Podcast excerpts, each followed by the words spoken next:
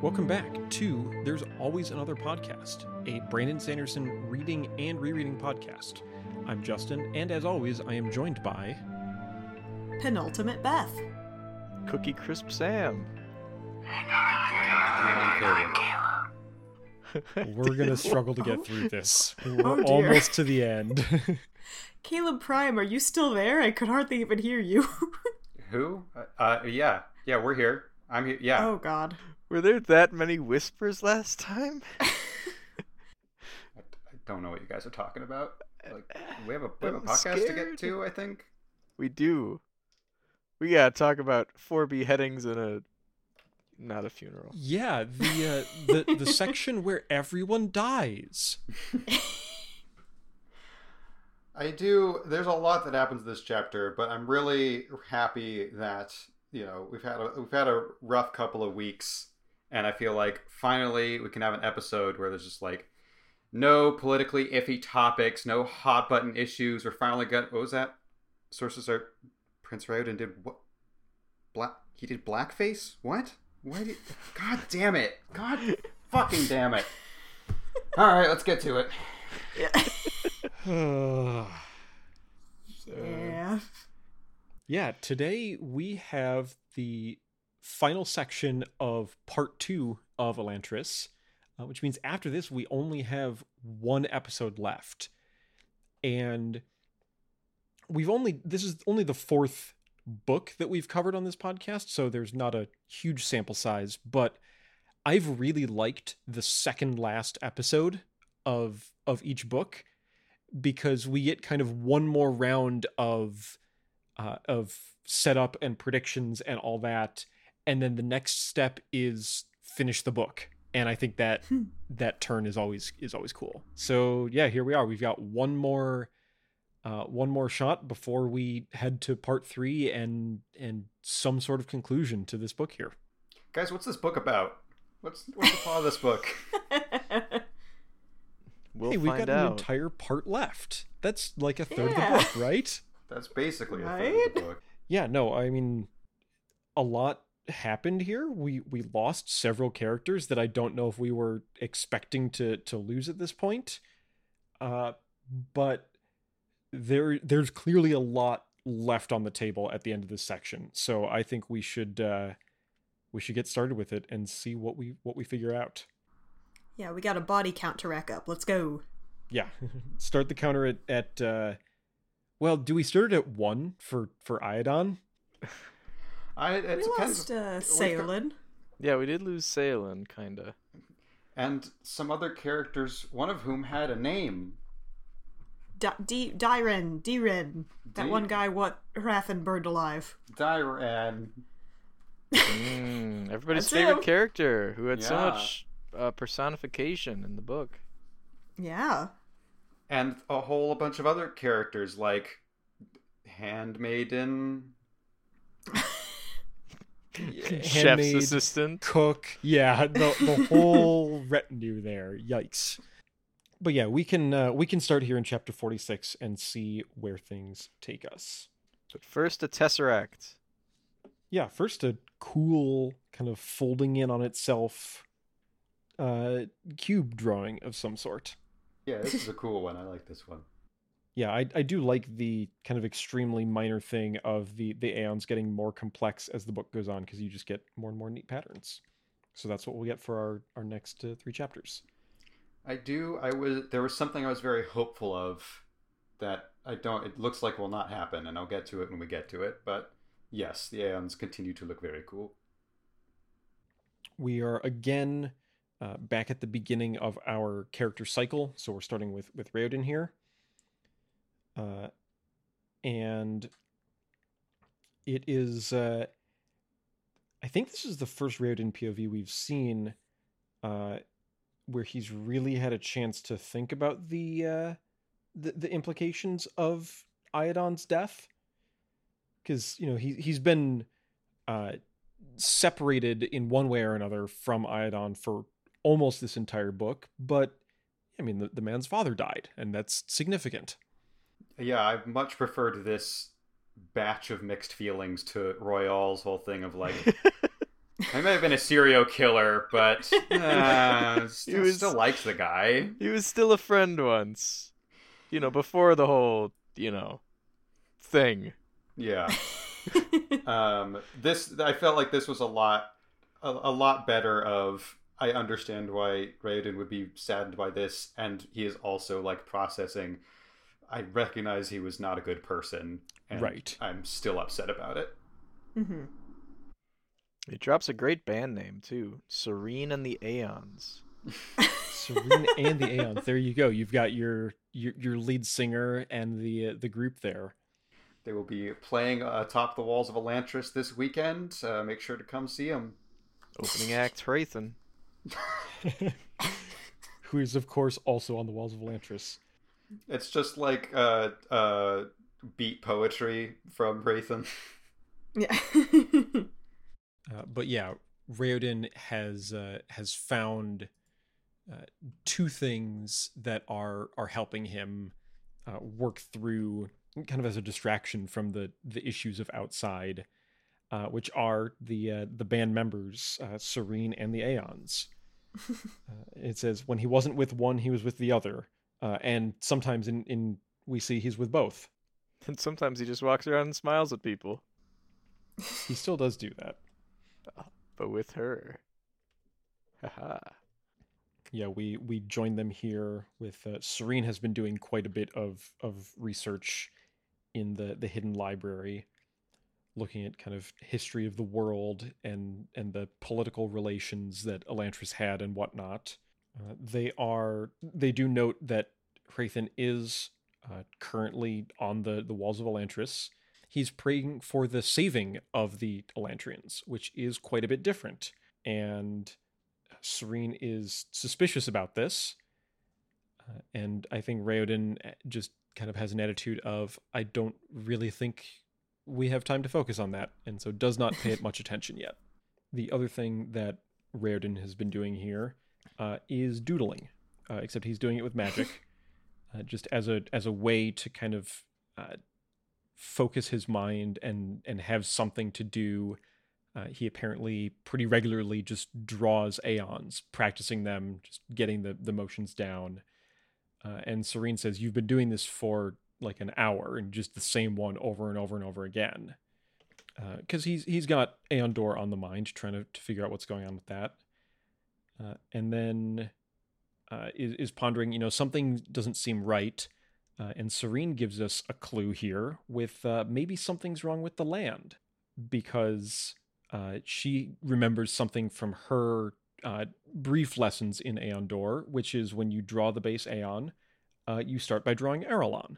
So uh, if we all flip back to our map here, Let's Mhm. flip back to the map. Yeah, we're doing that. Uh, yeah, you can see the, uh, the the coast of the Sea of Fjorden is your your horizontal line, uh, and then the mountains curving down along the right side, uh, and then the lake to be the the dot in the center. I, I have a few. I have a slight bone to pick with Issa Dan Seo, um, because the lake is definitely not like directly in the middle the way it is with the Aeons um, that we've seen. But this was a very cool thing. I, I was mostly disappointed myself because I'm such a big map guy and I didn't catch this one. Um, but it was a very cool reveal of oh yeah that's that that matches pretty pretty closely yeah. Yeah. Also matches the logo for stamps.com. what if what if instead Sarene was like, "Oh, just like the logo of stamps.com." and then and then it led into like a like a a, a pop out A advertisement sponsorship. sponsorship deal. Raoden's like, stamps.com? You mean the most affordable way to get your stamps? Yes, all you have to do is draw the line and then the other. We are not it was. Brandon's first book. Maybe maybe you need that at that time. yeah, even I, I'm pretty sure back in our Elantris episode zero, we talked about how weirdly horizontal and straight the coastline is. So it was clocked that it's like something's weird with the shape of Arelon, uh, and it's it's fun to see that. I don't know Chekhov's pea shooter fire here. It's an interesting payoff because I legitimately thought it was just a bad cartographer. well, yeah, because you look at the third map, and yeah, it's like a fairly straight coastline when you look at Arelon, but there's a ton of like little rivers doing little indents, so it looks a lot bumpier on the on the wider map. And I was also like double thrown off because it is not subtle at all that Elantris is shaped like an Aeon, and I was like, that's the one that's going to be super important. And it was the more subtle one that I didn't catch. It's the one that ended up being incredibly plot relevant. Um, so it's like the the more maps you throw at me, the more you might be able to get by me. Apparently, I'm noticing. gotta gotta keep me on my toes. I mean, there there has been a kind of ongoing theme for for some of the things that that Beth and I have been talking about during predictions of how much is Caleb going to go back and look at the maps? the answer is always more than I probably need to. so yeah, Raoden is is thinking back over this, and uh, the the books that he has read uh, have definitely mentioned that there is a connection between Arelon and AonDor. Uh, but he was taking that to to mean more of like kind of a, a general uh, connection between the people who lived there and the magic, or the the kind of general region, uh, but not there was specifically a link between the land itself and AonDor. So uh, we will see what what that leads us to. For the like fourth or fifth time in this book, though, uh, we have a a potential uh, important development that is interrupted by a sudden Elantrian transformation, except that this one is uh, the reverse, uh, because uh, Sarene has unbecome Elantrian suddenly, and so there's a whole bunch of complications to deal with there. Yeah, if it's not the Shaod causing dramatic revelations, it's the the nega Shaod. It's the unshaod. Yeah. And I love how Raoden fucking instantly clocks this. Mm-hmm. I was about to say mm-hmm. that. Instantly. No. instantly clocks it and then also instantly is like, gotta get out of here. You gotta leave. You gotta get the fuck out of here right now. Like, no pausing to discuss this. Just like grabs her by the arm and drags her out. To be fair to to to him, like you'll starve. There's not enough right. food. That's true, but I, I feel like they could have. I didn't think about this before. Could have paused to be like, hmm, let us think about the implications here. Can we come up with a plan together? Not just get the fuck out. We need you on the outside. I'll go, get you a message. Go, go, go. he also like his justification is like we're also going to starve unless there's someone on the outside who gets supplies. Sure wish you guys had some consistent, reliable way of communicating to the outside, and sure wish you had friends in Kae who might be able to help you out there.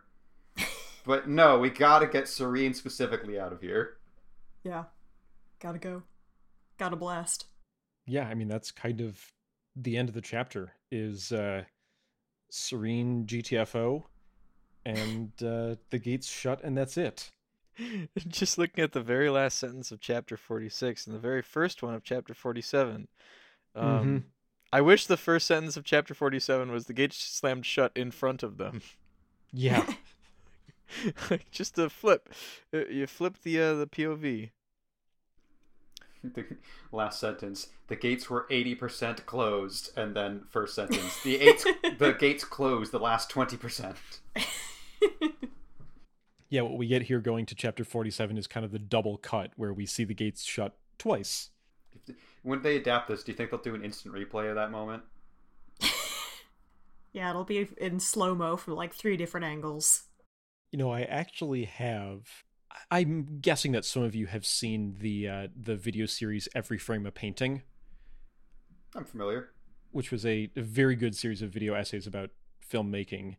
Uh, but he did one talking about uh, Jackie Chan and his stunt performances, and showed a comparison of editing a fight scene in one of the recent Marvel films at the time compared to editing a fight scene from a Jackie Chan movie, where in in the modern film, uh, the the exact moment of someone getting kicked in the head, the the moment of the kick landing was actually gone from the edit completely. You went from one shot where the the kick was incoming to another shot where the leg was already pulling back and the moment of the actual hit wasn't even there at all.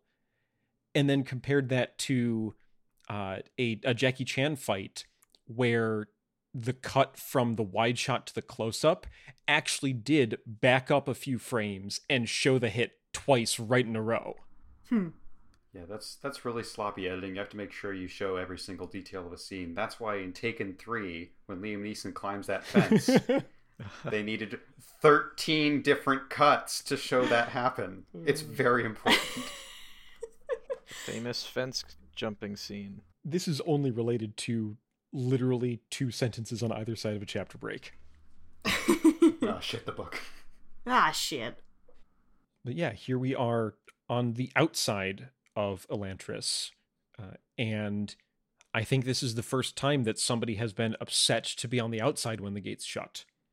And uh, here we have right away uh, the the political games at play, where uh, Hrathen is there uh, and is proclaiming that Jaddeth has saved Sarene, and and this is this is all tying back into uh, theory, though I don't think he quite got there to the the part where Hrathen was going to claim credit.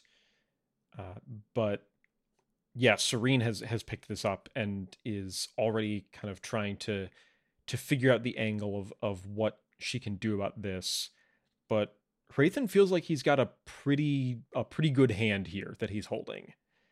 Uh, he says that uh, you know we've we've converted the king of of Teod, and that was your doing, really. So now we have Arelon and Teod. So so thank you. yeah, this is this is the most outright villainous Hrathen has seemed all book, and I I love the chance for him to be dramatic, particularly his line of. Sarene yells, I will die first. And he goes, You already have. And I brought you back. Like, damn, dude, that's pretty cool. Yeah, that's a power move. I actually even more love the line directly before that of Embrace You Dareth and let your efforts become more than vanity. That was just a very good villain line. I will say, this book's talked a lot about how freakishly tall Sarene is. In this chapter, when she has to look up at Hrathen, we get direct confirmation that both of our other main characters are in fact taller than her. Not only is uh, uh, are Hrathen and Raoden taller than her, but one of the next characters in the scene, uh, Kiin, is also, I'm pretty sure, taller than her. Because Kiin and Eondel are here to uh, to take Sarene home, and Eondel is is going to try to to make a stand of some sort because uh, he thinks that that Hrathen has been uh, meddling somehow. He does another off-screen jump scare to do it too. It keeps just, happening. His sword appears. but uh, we've seen that Hrathen has uh, has some combat skills of his own, uh, and is able to do some sort of spin disarm move. Uh, he definitely, when he was talking to Sarene, felt like he was in a pretty good place. Uh, he gets the upper hand in the combat here, gets to make some more metaphors. Uh, where now time is like a mountain, which I think the egg is on top of. I was, I was gonna say time is like a mountain, a mountain with an egg on top of it, serene. Mm. And fruit flies like a banana. Precisely. and then he does a dramatic cape swoosh and leaves. I I also like this is not out of the question but time moves like a mountain. If if people in this world know that mountains move, does that imply that they're like aware of tectonic physics? They have a a working theory of plate tectonics. Yeah, that that took a while for people to figure out. when were plate tectonics discovered? First decades of the 20th century, apparently. Oh my. Yeah, no, that feels like I, I don't think we're in whatever the 20th century would be here in Elantris. Not uh, not yet. Well, all things are possible through Jaddeth, so jot that down. I mean, Jaddeth, being some sort of, of underground deity, probably would know a thing or two about plate tectonics. That's you go. true. Yeah, if he's if he actually is like this rock god, then maybe maybe Divine revelation. yeah, everyone in Shu Dereth is specifically uh really aware of plate tectonics. Like Sarene is like, what the fuck are you talking about? Mountains don't move. But everyone who is a follower of Shu Dereth is like, we know about the plates. We we, we got this. Well, now that uh, Hrathen has has made his dramatic exit, uh, it's time for more food jokes because Sarene has not eaten in five days. And she's a Teo giantess. That's why she has to eat so much.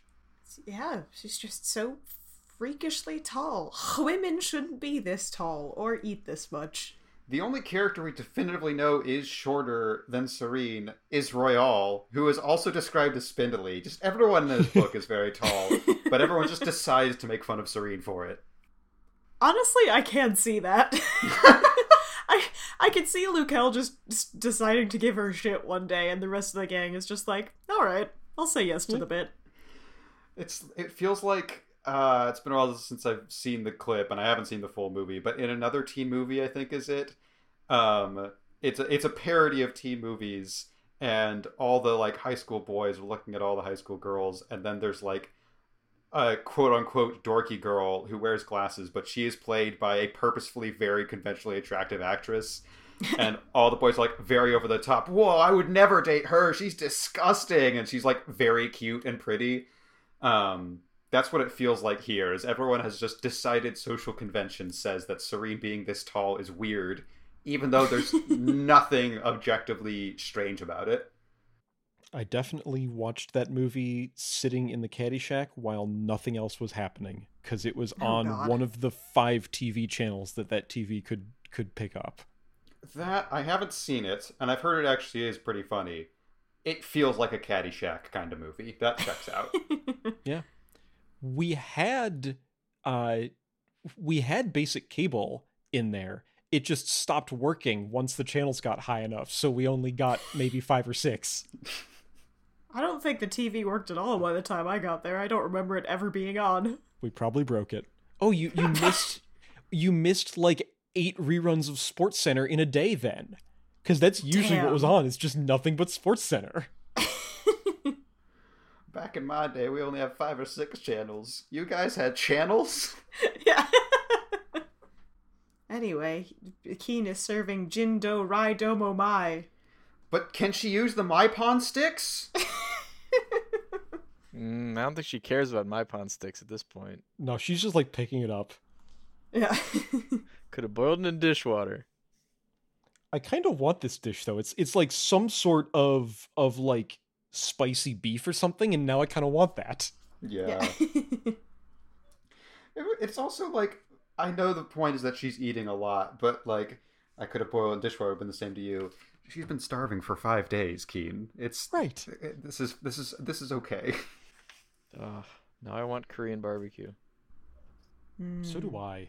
Let's all get distracted by food. There's a new place near my house. You know what? Like when we were reading Mistborn, right? All of a sudden, it was just foggy and misty all the damn time, Uh-huh. right? Since we've started reading Elantris, I am hungry all the time. and, and I'm in constant pain. Caleb's in constant pain. I can't shut it off. Like I, I, I, I weigh myself and I'm like, why the fuck am I still hungry? I'm pretty sure the being in constant pain is just aging. I was gonna say that was it was like that during Mistborn too, so I shouldn't blame it on Elantris. I wonder what's going to happen in her next book. We'll have to figure that out. Mm, I wonder what's gonna happen Sunday. Two of us get thrown in prison. If I remember your summary of Emperor's Soul, Justin. Well, we'll have to figure out some podcast recording. Look, schedule's gonna be real rough. It's gonna we're gonna have to like really find one specific time and build up a really big buffer because some of us are gonna be real busy. Anyway, back with uh, Sarene trying to recover from everything that she has gone through. One of the consequences of Potion of Fake Become Elantrian was Sarene did lose her hair, because that is what happens to in the Shaod. And so uh, somebody has uh, has gone out to to track down a wig because yeah, that's a a really significant thing for people who have uh, you know some attachment to how they look. Something that drastic is uh, is quite a shock. when I first read this, I, I, I thought it was Sheor's wig for a second. Jesus Christ! How would they, how would they would have find it? Just for a second, it was just for uh, like a millisecond. I, I saw a wig and I was like, "What?" I Oh. mean, that Sheor's wig was the most significant one until just now, so fair. I broke into Elantris and stole this ratty old wig. What what a complex arrangement. Thanks, Eondel. Perfect. I love Eondel wearing a T-shirt that just says "I broke into Elantris and all I got was this shitty wig." Wait, uh, uh, so I'm a I'm a guy. I don't grow out my hair very often. Does it really take years to grow your hair as long as it was for like we don't know how long it was for her. But years? At, at one point, it noted it was like mid back, I want to say. And yeah, me- I mean, Beth, didn't didn't you used to do like fairly drastic long to short cuts every once in a while? yeah, I did the whole locks of love thingamawetsa where you you chop off like a foot of hair and donate it to become a wig, and that would be like year and a half between those. So yeah, for mid back, this that that feels right to me. Hmm. So yeah, with the uh, the immediate problems of of food having been resolved, Sarene is trying to immediately get back into the swing of things. Of uh, what are we going to do about this? Uh, and runs into a, a bit of resistance because the rest of the group. This has kind of happened to them twice now, where the one person who was really tying the group together and driving them forward uh, suddenly vanished into Elantris. And especially given everything that has that has happened with Telrii all but being crowned, uh, the the rest of the group has just kind of said, "Do we do we have anything left? What what do we even do now?" And Sarene is ready to go, but it's uh, they need to figure out what that actually means. There's also a detail that I didn't didn't clock as being particularly important until the reread right now of where's Ahan at Telrii's palace? Oh, okay. Hmm. Hmm. Wonder what he's up to.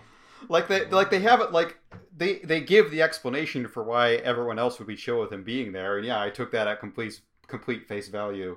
Um, but in hindsight, hmm, wow, okay. Yeah. Notably absent from this scene. So i is Ahan there to represent the whole group? Hey, hey, it's me from the Treason Club.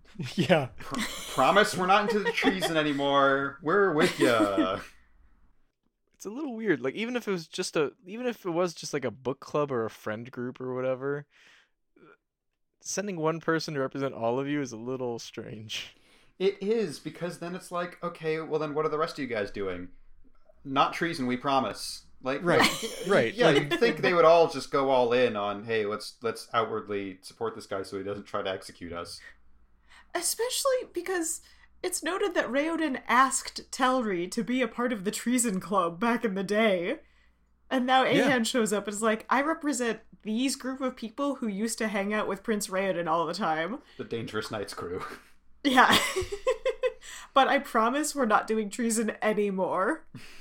We're with you. We were only trying to treason Iadon. Yeah. Don't worry about the fact that we were clearly in direct competition with you up until you took the crown. We definitely arranged a publicized political marriage whose only purpose was to make sure you didn't get the throne. Don't worry about that. Ahan will smooth things over. I, yeah, I'm sure none of this will be a problem in the coming chapters. Let's see. hmm. But yeah, where where this group kind of splits up is if we do continue to do anything, then it will literally be doing a treason with, you know, violence and everything. Uh, as, as Sam puts it, they agree to sleep on treason, which is probably good. Like Sleep on it. worthy of giving it a good think. Roial and Sarene uh, officially call off their uh, their betrothal there, because uh, that that plan isn't going to work. Uh, Sarene does need a place to live because she was living in the palace, and that's now Telrii's. Uh, so she's going to move in with with Uncle Kiin, uh, which I think was was a possibility back in like chapter five, and she specifically said, "No, I need to be in the palace," but uh, that plan no longer works. And then it's it's time to for Sarene to have a moment to do a think, and then check in with with Eventeo, because yeah, it turns out that what Hrathen said was actually correct. Eventeo has said that that he will convert to Shu-Dereth, and that uh, that may take Teod with it. God damn it. Listen, okay, let me borrow a quote from Sean Connery. He's a man of uh, principle, Sam. Listen, losers keep their word, winners go home and fuck the prom queen. like God, I can hear that in Sean Connery's voice, but I don't know what movie that's from. What is it's it? From, from The Rock. The Rock. With oh the all-star team up yeah. of Sean Connery, Nicolas Cage, and Michael Bay. I can't believe I have not seen that movie yet. Oh, Caleb. I really want to. It's a good line, but like, can we just talk about how every democracy in the whole world ever has has fallen because like the party of principles decides to stick to their principles even when they're being tricked? Like, this is a trick, Eventeo. He, he, he, he fucking he hates you. Do you not get this? Just say no. You you you arbitrarily said yes. You can arbitrarily say no. No, he got me. He got me good. Oh, you tricked me. You tricked me into this non-binding you thing. little rascal. Just say no to Shu-Dereth. God damn it. Just made me so angry. Eventeo, uh, you're a man of principle. It's great. It's great to be a man of principle. Hrathen's not. Wyrn's no. not. Telrii's not. As we'll find out soon enough. There's also some weird like waffling towards the end of this chapter where Sarene is like, I now have to defend all of Arelon because it's all I have left. And like three pages ago, she was talking to Raoden of like, I don't care about Kae anymore. I only care about Elantris. I don't want to leave you because this city means so much to me. It's you gotta pick a side, Sarene. But she'll protect Arelon, comma, and Elantris. It's true. It's true. She she undoubles down and just says she'll protect all of it. So we'll see back with uh, with Sarene in a little bit. Uh, we are now going to see how things are going with Hrathen and all of the uh, the grand successes that he has had recently. We're going to see chapter where Hrathen tries to go speak to King Telrii and things don't go well for him. Part one. mm-hmm. It's also another marsh length chapter yeah, we're we're definitely in the yeah. the brief check-ins at this point. So many mini Hrathen chapters. I want more of the boy. Let's see. The next Hrathen chapter is short, and the next Hrathen chapter is short. Uh, so yeah, speaking of people and their uh, desire to keep or break promises, uh, here is the conclusion of the kind of implied and somewhat stated dealings between uh, Hrathen and Telrii. Because he, Hrathen gets to the palace, uh, has to wait around before he can talk to Telrii, which infuriates him. Uh, he he eventually does get his his audience and and gets to speak in private, and Hrathen says, "Okay, it's time to pay up. We delivered you the throne. Now you convert to Shu-Dereth." Uh, and Telrii, who is a fucker, says, "No, I won't."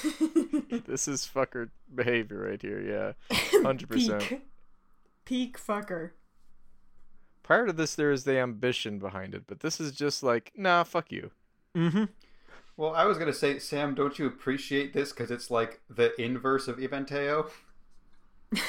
well, this is this is what I'm saying. Like, it would be fine if Telrii was also a man of his word, but like your enemies are not men of their word, Eventeo. Right. The the only person here who is trying to to hold themselves to their own promises is the good guy who is is getting punished for it. I will not to be an apologist. I know he's the antagonist. Hrathen does keep his word, technically speaking. Sarene He is does. healed. yes, there is some deception involved, but yes. Um. Oh, also at the start of this chapter, uh, I just love the fact that like Hrathen shoved aside a bunch of pillows so we could sit on the stone ledge. Mm-hmm. Yeah. Like, it's very Hrathen of him. Yeah, I love what that says about Hrathen, and I also feel like classic rich person move of so many pillows that you have to move a ton of them aside just to find a place to sit down. That felt very on brand. And then going into the throne room and it's like overlapping tapestries. Yeah.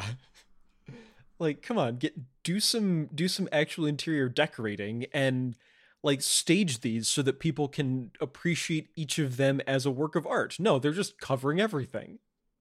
But yeah, the uh the move that Telrii is is pulling uh gets was anticipating Telrii is going to try to extort me for more money. And his attitude for that was basically whatever. I have an empire at my back. We can pay Telrii off however much he wants. It will be irrelevant when this this entire country becomes part of the Fjordell empire. Uh, the demand that Telrii makes uh, is not a monetary one at all. It is uh, he does not want to be uh, subservient to the religious leaders that he would be if he uh, converted to Shu-Dereth and joined the Fjordell empire. Uh, so he says that if I, a- as uh, part of my conversion to Sh- to Shu-Dereth, I will be appointed as a gyorn, and that's his demand. Which Telrii is a fucker. I have a a tiniest bit of admiration for the balls of this move. Oh my god. what a what a ugh. I want to be a cardinal of this religion I just converted to. And also I sent a letter to your boss. Right. boss. I already I've, wrote the I've Pope. emailed the Pope. You went over my helmet? Spaceballs reference. Highlight I that got it. bingo space, baby. I got it. Hell yeah. Um, th- to clarify, it's not just the religion I just joined. It's I will refuse to become Catholic unless I get to be a cardinal. Right. Oh my god, that's so much worse. Yeah, no, like Tari's an absolute fucker, but this move is possibly the biggest power move in this book. Mm. Telrii, I can't wait to see uh, all that he does for the rest of this book. It's going to be so interesting. Yeah, I I'm- will. I'm- Yeah, I will say, not to get straight to it, would have been satisfying if Wyrn showed up and is the one that took care of Telrii. I, that that would have been a nice conclusion to this. But Like Wyrn personally. Well, I think I think not to spoil my theory section. I think Wyrn is probably on his way, and it would have been very fun if he just shows up and like in two And seconds goes, beheads Telrii. No, you die. so yeah, this this is part one of Hrathen talks to Telrii, and it doesn't go well, and we'll uh, we'll be back. Uh, we're back to a Raoden chapter for chapter 49. Uh, and it's time for uh, a serious, in depth study of Aeons. Uh, because the only two things that he was doing previously were talking to Sarene and studying Aeons, and he can't talk to Sarene anymore. So it's all about the Aeons now. They've lost their lead singer. Now it's just up to the instrumentation. Yeah, it's one of those weird things where like the the defining member of the band goes for a solo career, and it's like, what did the rest of you do? It's like the anti Panic at the Disco, where everyone but the leading man left. but yeah, Raoden has actually maybe gotten some useful information here with the the link between AonDor and the land of Arelon. Uh, it doesn't immediately lead him to an exact conclusion, but it's giving him lots to to kind of dig into. Uh, he's starting to to match up the different um, the different aeons with their meanings, comparing them to the actual map. Uh, and there's there's something there, uh, but he's working on it. He's experiencing debilitating pain from the door trying to do something to him, uh, and he cannot quite figure it out yet. Yeah, this I, I liked this kind of in-depth study. I was a little bit. I know we we haven't seen every single Aeon in existence, but he talks about how many often had a line at the bottom to represent the Coloma River. Uh, do they? I don't remember any of the Aeons we've seen having a, a line that looks similar to that. Maybe it's yeah. I don't, I don't know. Once we do get to the the Ars Arcanum after this whole thing, there is a fairly exhaustive uh, table of aeons, which is just a whole bunch of neat patterns to look at, so we can we can see then if we can if we can figure out where those lines are. Cool. There's another thing of um, he thinks that one of them might have an X cross somewhere in the middle of Aeon Plantation. To which I would ask, which one? yeah, that's the uh, that's the mystery one. Coincidentally, I was flipping. I flipped to said glossary of aeons and happened to look directly at the one with the X. It is the lower left one, whatever Hey. version of the Eon Plantation is in the southwest. Eon Plantation Prime. Yeah. Would it be Prime? Because the the one of the Northeast is right next to Elantris. True. Maybe they they label them moving from the northeast to the southwest. What a mysterious set of plantations. What an unnecessarily mysterious set of plantations. It's also while practicing that he starts using his hand differently, including including using his fifth finger to draw small lines. Because it would be ridiculous in this fantasy world to call anything a pinky. Fifth finger. Yeah, just like days or I don't even remember. My doll? Doll? My doll? My doll. I think that's right. Yeah. yeah. Yeah. I remember. Yeah. there is a uh, a trope on TV tropes uh, that is called "Call a Rabbit a Smeerp," Yep. which is about uh, specifically inventing fantasy words that are just new words for a, a completely existing thing. Uh, and I believe the page quote is actually a Neal Stephenson quote. I think it's from Anathem. But in that book, there's actually a plot relevant reason for it. That's a spoiler. Uh, anyway, yeah, Raoden is is trying to uh, to get anything out of this. From Sam's notes, it appears that uh, Sam may have called it a few paragraphs before Raoden did, and was very much wanting him to make the conclusion, uh, because, uh, well, if AonDor is linked to the land, uh, you know, it's it's not like there are new mountains. The coastline didn't move. Uh, mountains Sam don't is move. Sam is screaming from the background, "The chasm, Raoden. There's a chasm!" this is like Dora the Explorer at this point. Can you find what on the map has changed? it's behind the box. Dora. Awesome! It's a big crack in the ground! I will say there is a- Good. th- there is a point reading one of the Cosmere books where I did point at the book and say out loud that I had figured something out. So, you know, I'm not above this. So yeah, uh there's a giant chasm in uh southeastern Arelon. Uh, and it happened at about the same time that the Reod did and everybody always thought that the enormous magical energy event was what caused the huge earthquake that opened a giant chasm in the ground. Uh, and Raoden has a theory, which is maybe it was the other way around. Maybe an earthquake happened, or or something happened. Uh, the chasm opened, and now the magic that is is tied to the geography of this place is missing a detail. So let's see what happens if we run with that theory. By the way, in this section where where Galladon is riffing off of him, uh, he says sule in all but two of his exchanges. Stop it. No more sule. no more sule, no more kolo. I'm sick of it. How else will Raoden know that he's his friend? How else will we know that he's Dula? I will say, I actually really liked Galladon's particular exchange of trying to get Raoden to stop moping, and he says it takes a fine sense of pessimism to brood with any sort of respectability. that line was very funny to me.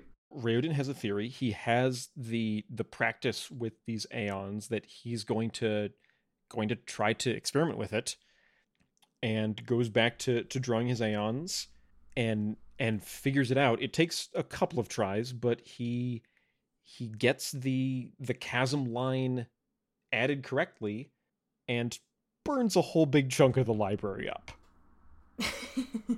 There's there are some times when characters do something dumb, and I'm like, that's upsetting. I hate that they're dumb. And then there's sometimes when the character does something dumb, like lighting a fire in the middle of a library, and I go, that's wonderful. That's I love that. yeah, he didn't really think about. Oh, um, maybe I should draw a a good Aeon. Could have been any other Aeon. but that I agree that that's very relatable. of Just like whatever I was working on before, let's just keep going with that. Hardly Yeah, even I know. realizing it's the Aeon for make big ball of fire in library. it's great. Yeah, I'm I'm you know, this is like futzing with some sort of high-powered electronic device that hasn't been working for years. Uh, and then you finally figure it out and you go, oh, that's it. And you turn the switch on and something just explodes because there's now high voltages involved. Uh, so yeah, let's uh, let's let Galladon and uh, Raoden recover from lighting the library on fire, and let's see what uh, what we have now because now they can actually start working through this, and yeah, Raoden can make AonDor work. It still doesn't work great, but it does work. It does a thing. Not it does the a thing, which is progress. all thanks to the chasm.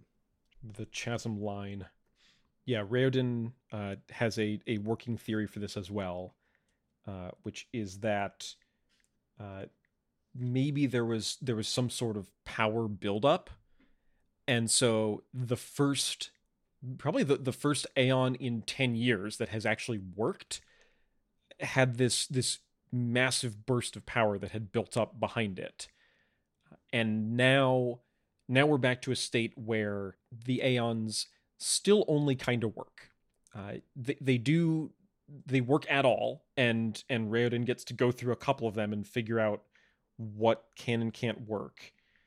Uh, but yeah, not not quite, and most notably not quite healing Aeons to try to restore them from the Shaod. Uh, no, not yet. We'll see if there's something else that we can figure out to to get that one working. With uh, with Raoden's working theory that it's particularly Elantrians that are still somehow mid transformation that can't be affected. Uh, he does need to figure some other things out. Uh, and one of the things that he he gets right uh, is an illusion uh, Aeon. He can he can do illusion magic, uh, and so he can't actually heal himself, but he can make himself look healed. Ooh. There's also the uh, like this is just a clever little trick, but it's a, it's a fun one. Uh, where having just established that Elantrians can't be affected by by Aeons, uh, Raoden manages to figure out how to effectively transform himself by making, I guess, a mask uh, and sticking it to his clothes, which are not him. So there's a little trick there. It's a disguise Aeon. It is. We've uh, we've got some some magical disguising here. Woo. Aeon of Disguise Elantrian. Exactly. That's right. And he's going out to meet Sarene of the disguise Aeon. I called it, baby. Just want to say that for the record. Oh yeah, no, there we go. Raoden will learn Aeons and escape. So yeah, we will see where he ends up on the other side of a chapter cut. Uh, we are back outside of Elantris with Sarene. Ash has been conveying messages in and out of Elantris, which we saw a little bit earlier. And uh, now he can't find Spirit, so uh, apparently Raoden has already succeeded in the leave Elantris part. And we'll see what uh, we'll see what happens next. Uh, the news from the palace from Ash is that uh, the Hrathen Telrii negotiations are still ongoing and still complex. Uh, so there's some unknown timer ticking. Sarene doesn't know when that will get resolved. There are two wild things in this one little page. One is Ash is reporting on what Telrii's up to and says, I believe his largest current complaint is that there aren't enough young women left on the palace staff, to which Sarene responds, We've exchanged one idiot for another. No, Sarene, you've exchanged a serial killer for someone who makes jokes about the serial killer victims. Like that's why there aren't women left. It's because they dead. got killed in the sewers. Yeah. They're all dead. I, I, I took the comments to be kind of a, a lascivious thing of Telrii wants a bunch of young women around, but it's also like, yeah, Sarene, you know why they're not around. You saw one of them. Yeah. She was being sacrificed on an altar. and then Wild Thing the second is that Hrathen apparently is drafting laws now. Can he do that? Is sure. stop him? has the same attitude as to when he showed up to the party. He just rolled up to the, I don't know, legislative session and was like, boom, here's mine. Is that allowed? Is that, is that allowed? But yeah, the uh, the law that Hrathen has apparently proposed uh, is mandatory conversion to Shu-Dereth. Uh, and they will see what the uh, the consequences of that. See if what uh, what way that breaks. Uh, but in the meantime, uh, it's time for some wacky fun. Like in the middle of all of the like, there's there are plot points going off left and right here, uh, but it's time for a goofy disguise scene. With Kalu. what With a name! Our our totally new original character Kalu who has uh, has just arrived, uh, apparently, in Kae. Uh, he is a Dula. He has made it from the the Duladel Republic uh, with some some sort of of fantastical journey that we'll hear about. Uh, and he he meets Sarene, and is just a totally ridiculous person. Are we we got we gotta talk about it now? how this is basically Raoden doing blackface. If there's in, in, every one of these books so far, there's usually been like one scene where I'm like, we could probably cut that from the adaptation. I found it. it's the Raoden blackface scene. Yeah, yeah. I don't know if we need this. Yeah, like weirdly a similar situation came up in in the d&d group that caleb and i both play in it's like there's a, li- literally it's like you have to infiltrate this city that is full of drow and in the world that i created like disguising yourself as a drow does not have the same racial implications as it does in sure. in current day america but it still makes me beth last name very uncomfortable so we're not gonna do that and I feel like we have to take the same tack here. And it's like, I don't know what the. I, I assume that the connotations are different in good old Arelon, on good old Planet Sel, and the good old Cosmere. But me, Beth last name reading it, is a little uncomfy. Yeah. The D and D thing was rough, though, because you were like, as the DM, you do have the right to just be like, veto, no, that won't happen. And you, you, you essentially uh, did get to that point. But there was the, like, discussion of this is very uncomfortable. It legitimately would be a very useful way to get into the city, and that's what makes it yeah. terrible. Is like racial, like political context aside, it seems like it could be a sound strategy, and I feel like I, the DM veto I think was the thing that that slammed it down the most. But I I think my I was trying to think of like an in character reason of why shouldn't we do this, and then I realized, oh, the person who is like most like strongly uh trying to convince us to do this is a halfling, and even with dis- a disguise on, would still be like three feet shorter than any of the other drow that we're encountering. Yeah. So as long as we can find a way to discuss, how, well, no, I don't want to say an entire race of people is way shorter, but there's so much discussion about height in this book. There's there's got to be something we can work with there. Brandon, we're just spitballing here. We know you're listening for the uh, the 20th anniversary rewrite. We're trying to give you an out here on how to make this work because it seems like Baron Edan is probably not going to explode and fucking die. I'm holding out hope, but it's probably not going to happen. It seems like his only role in the book is to help the blackface happen. Because Kalu is here and he's like and like the disguise is like I am here and I'm going to try and take that land and that's like the excuse Raoden is using. And surely there's got to be a better plan than that. so yeah, looking at this this section again, I think the other thing that is makes it weird. This actually does become plot relevant, but not only has Raoden disguised himself uh, as someone of a different race, uh, he is also doing so by playing to stereotypes.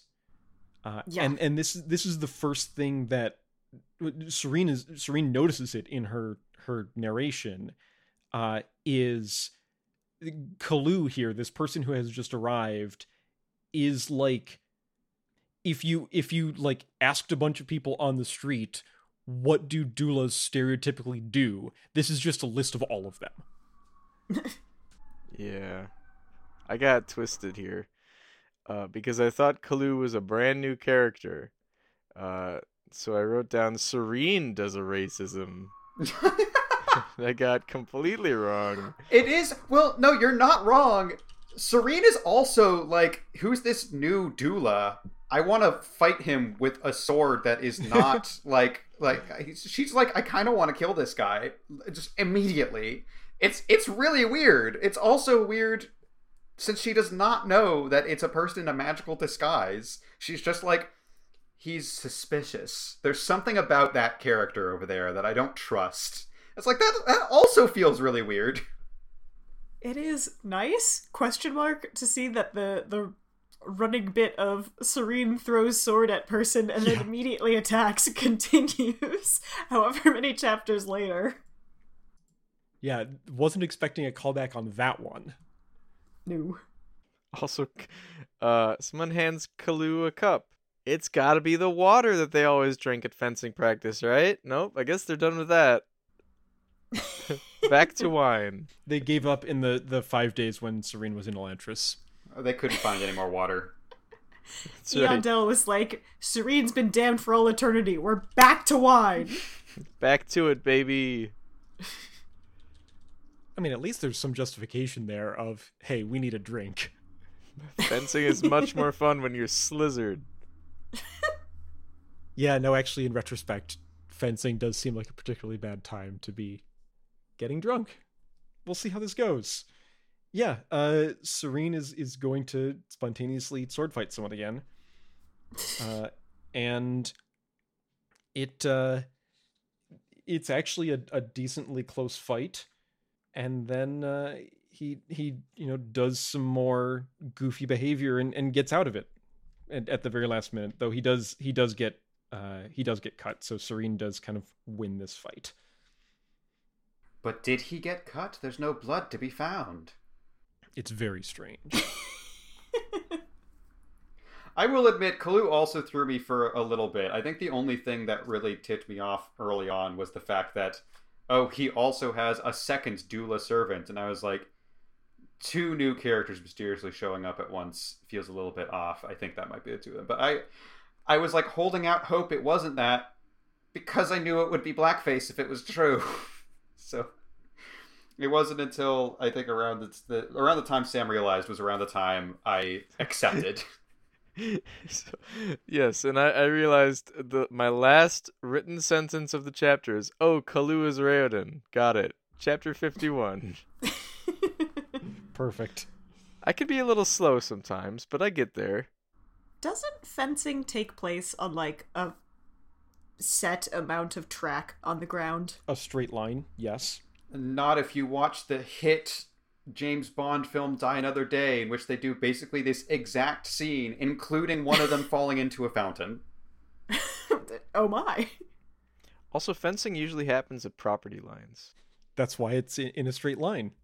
So, yeah. So, chapter 51. Uh, do we laugh at the pun? Do we go to the next chapter? We're going to go to Hrathen for a short chapter that's uh, weird and disconcerting. yeah, very weird. So yeah, we're we're checking in on the state of uh, Arelon here from the the conversion perspective. Uh, Hrathen was able to contact Wyrn. Uh, Wyrn was only moderately angry at the uh, ridiculousness of Telrii demanding to be named a gyorn. We we've we have confirmation that that's not going to happen, so we'll have to see how that's actually going to progress from there.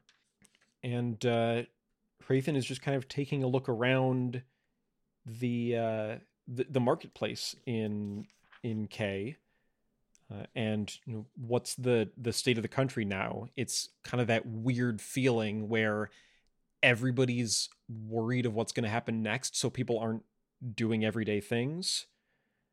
Uh, and then he catches a, a glimpse of some Bloodred, and uh, we have a weird, creepy scene.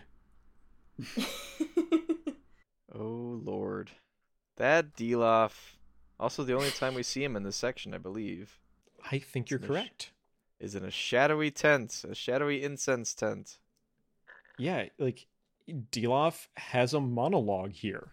Basically, he uh Hrathen has has spotted uh Dilaf, who is doing something here. Uh it's a little dark in this tent, it's kind of creepy. And Dilaf says that Hrathen has failed. Uh, that uh, Dilaf knows what's going on and and kind of taunts Hrathen and then like leaves. It does feel like this scene like Brandon visualized it and sort of let that lead him. He was like, I'm picturing darkness, I'm picturing smoke, I'm picturing incense. Uh Hrathen's in the market and Dilaf's there too. He just happens to see him, walks in. yeah, I'm still. I, I'm not saying this is a theory. I, I don't think this is the case. But I still am in love with what if you read Elantris as everything about Dilaf is Hrathen projecting and Dilaf is just a chill guy.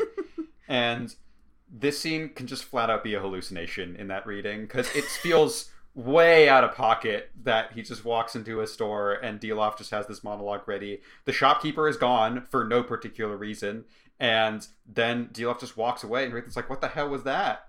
This does feel hallucinatory, doesn't it? a little, yeah, very heavy on uh, imagery here. In that reading, the, the eagle eyed viewer will see that Dilaf doesn't cast a shadow because he hasn't been real this whole time. Tyler Durden. Spoilers.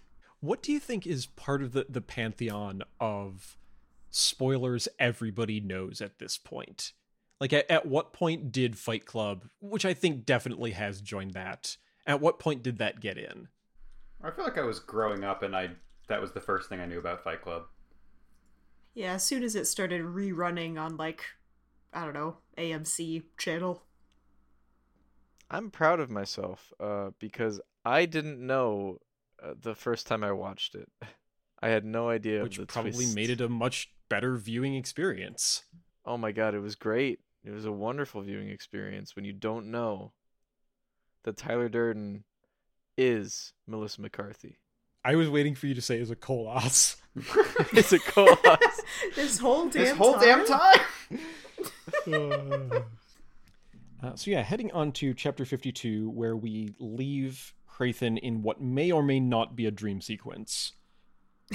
uh, we are now we we find the direct confirmation that uh, Kaloo was being uh, played by Raoden, uh, and he sure did get stabbed in the face, and that hurt. Uh, I imagine. Raoden says, I think Sarene suspicious. She stabbed you in the face, Raoden. She Yeah. doesn't like you. uh, Galladon has probably a pretty accurate read on the situation of uh, we're Elantrians, and if a bad thing can happen to us, it will. and we learned that uh, Raoden had apparently uh, learned some fencing from Eondel uh, because he was he was trying to um, trying to show that that Iadon's restrictions were kind of a silly thing, and so thought that he should learn to fight. And uh, Eondel taught him defense, so that's good. Otherwise, he probably would have just like gotten severely maimed by Sarene. but yeah, the uh, we we now kind of get a uh, a regroup on what's actually happening here. Uh, Raoden and Galladon have escaped Elantris. Uh, they are uh, now attempting to re-infiltrate Raoden's own friend group, which is weird. We get Galladon's opinion of Raoden's uh, Dula act, uh, and he's not convinced. Uh, apparently, Raoden's pronunciation is awful, uh, and uh, and the, the the stereotypes are not uh, not exactly the truth, uh, but it is it is convincing enough that he is getting away with it thus far. I'd be more on board with this if Galladon came down harder on the whole thing. I, I Yeah. the fact that he's just like slightly teasing about it. It's like, no, you should fucking hate this Galladon, especially because of wh- how much of a pessimist and a grump he usually is. I was really hoping he would go all out. Because there's also like, once Roial comes in, Raoden goes on this really long speech of like, yeah, well, the Duladels were complacent, and that's why they got massacred. It was really kind of their own fault. And it's like, uh, Galladon probably hates hearing all of this. This is probably like a really shitty thing to hear from someone who is doing a stereotypical Duladel impression. Right. That's that's not your culture. Speaking of Roial coming in, I I will. I, I don't think he has to be Dula. I think you could just write the story where if you really need a disguise, it's still an Arelene disguise. I kind of get why. All right, to wiggle back into high society, I need to pretend to be someone else. Once he's in front of his friends, why does he need to be in disguise anymore? What is the actual point of that? I, I'm really baffled as to how this is the optimal plan still. Yeah, it uh, it definitely has a uh, a hint of kind of making it up as he goes, uh, and and we'll see in the next couple of scenes as they progress that who gets told what when uh, is not something that Raoden had figured out ahead of time. Oh, And- yeah. Probably would have been uh, a benefit. I'm just gonna say it now. Roial might still be alive if Raoden has come clean. If Telrii walked in and was like, "Holy shit, Raoden's right there," that would probably change the scene slightly. Well, yeah, you know, yeah, I- I'm with you. But to be fair, like, I don't know. Uh, he's not like back to normal. He still looks like an Elantrian. I don't know what the makeup rag thing was at, at the end of it. My, I mean, we can we can get to it when we get to it. My interpretation is he basically had two disguises, and one was on top of the other. Mm-hmm. Oh, okay. I, I was wondering, like, how did he? But how did he smear makeup over his entire body? Was that that also that that, that took me like a reread to be like, okay, so that has to also be fake, right? Yeah, let's. Uh, I think we can we can progress pretty quickly through chapter fifty two because the the gist of it is that uh, Roial comes to to talk with Kaloo, uh, and invites him to Treason Club. Don't don't tell Telly though. We're not we're not supposed to be doing this, but we, we, do, we might be doing treason still. There is the like. I do think it is kind of an interesting scene of that that very delicate like. There's kind of a a, a prisoner's dilemma here, where if one of them mentions doing a treason and the other is not interested in that, then things go very wrong very quickly. Uh, and so you you need to have some assurance that the other person is going to agree with you when you when you bring that up. So, uh, but they they do manage to do that, uh, and you, you treason, you spice. Yeah, yeah. and uh, and yeah, here's the the the part that um, that Caleb you mentioned where Raoden is talking somewhat authoritatively about what happened in Duladel to quote his people, which is not correct, but yeah, he he is going to be coming to the meeting and actually gets to to talk to his friends in confidence somewhat. I do like uh, explanation of uh, how he did manage to set that up, uh, because uh, he he very particularly was expecting uh, to be the, the one to bite here, uh, because he says that that Roial's reaction to to figuring out that you're trying to trick him is not why are you trying to trick me? is what can I do now that I know you're trying to trick me? And so that was that was the kind of first thing that that got Roial to say there's something more going on here. I think we need to to push on this here. Uh, meanwhile, Sam has asked a very pertinent question of uh, Raoden purchased the clothes he was wearing with what money as a zombie? you are a zombie, Raoden. Oh wait, well it does go into it. Like he sold lamp mounts that he presumably looted. Yeah, there, there's he had access to the city of Elantris in ways that nobody else had, so he presumably got to just take some stuff. Yoink. but it was weird, like the congratulatory, like, "Oh, thank you for bringing me those dozen lamp mounts. Uh, here, I've deposited enough money in your account to last you for years." Well, you don't understand, Sam. The gold lampshade market is booming in the springtime. This is the perfect time to bring a bunch of golden lampshades. They're perfectly in season. It's right after sour melon season. the real reason Ahon betrayed the party was because he was like, "Where did you get all those golden lampshades from? You have to tell me." so yeah, uh Raoden is going to get to to rejoin his friends uh, he sets up for, as he says, a plan he hopes he won't have to use. Uh, he does have to use it, and we will see that in the next chapter. Chapter 53 uh, is our largest chapter of the section, which makes sense because a lot of serious things happen all in a row. yep. I think this may just be the start of our Sanderlanche here. I would say so. The opening salvo we also continue our, our proud tradition of Sarene talking about someone behind their back and then that person going, Oh, hi, I'm here.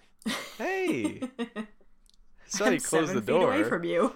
no, actually, Sarene was the one who barged in before, so this is a comeuppance. This is a turning around. Because la- uh, uh, uh, uh, and another thing, it was about the same thing.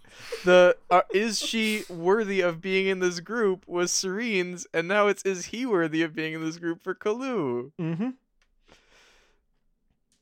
and I think that? it was I think it was in the same place too. I think it was in the kitchen. Yes, in the kitchen as well. Kaloo burst in. Oh, we're doing this again, are we? Except he didn't know that it happened the first time. what happened to him back back in the day. I know I made this group, but I know you're talking about whether or not I'm worthy. it's a very confusing game with like three layers of of disguising and and relationships going on here. Or it's just a hazing thing. Like every new member they have to talk about them behind their back in the kitchen specifically. I just like the note that Lukel is moping that he's no longer the most popular man in the Treason Club. it made me laugh. Yeah, I mean, Lukel was probably uh, Lukel was probably overjoyed when Shuden and and Torena actually got together because he's like, finally, people are going to try to date someone other than Shuden. But he's but but Lukel is married to um He's what? Um uh, to to Lukel's wife. That's the one. It is Jalla for the record. Yes, it is. We're Yes. just making fun of Raoden. So, uh, trying to figure out uh, n- now that the the treason club has uh, gotten everyone back together, uh, including Ahan. Let's keep an eye on him Ahan was late. Huh. as usual. Anyways. Yeah. Late because he's fat. This Uh, section yeah. just There's yeah, there's grinds more of it. in. They keep they keep doing it. It's not that funny. It's not it's not funny at all to me. It really grinds it in this whole chapter. He's fat. He's fat. He waddles. He blubbers. Okay, Brandon. There's also I don't think they've used the term until now. We just described it as such. They just flat out use the term sharecropping in this chapter, which I They found do, yeah. funny. They do. I In, clocked in that the as well. positive light we've Yeah. been uncomfortable about. Lady Sarene's plan to sharecrop my peasants has given them a taste of freedom, and they've grown far more self confident. Cool. Great. I want- I want Galladon to be like, Lady Sarene's plan to what? Yeah.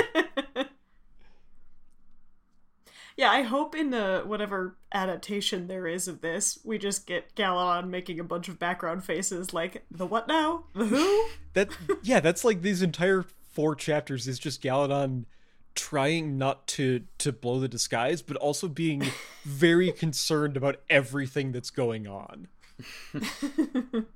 but uh, yeah, the the sharecropping is apparently going great.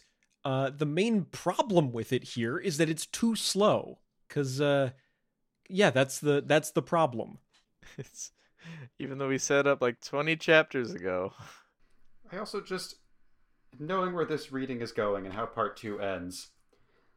There's a lot of talk, specifically from Raoden, of you don't want a bloody revolution. You don't want to be hurting any guards. That would be bad. Don't do that.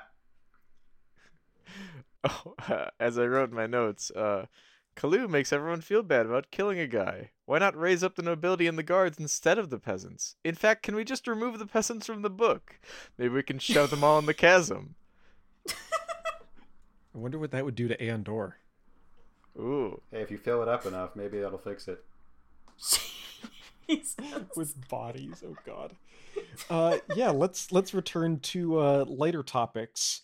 Uh we've been calling this the treason club mostly just cuz it's a funny phrase to say.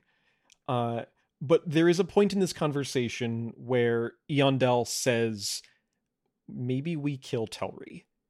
Uh and even everything else that they've been doing there's there is a line about to be crossed and it does give them all a moment of pause It does, but I also really appreciate the subtlety of Sarene knew before the meeting even started that they would have to cross this line. Oh, and yeah. she was just waiting for everyone to get to it. I thought that was a really cool detail.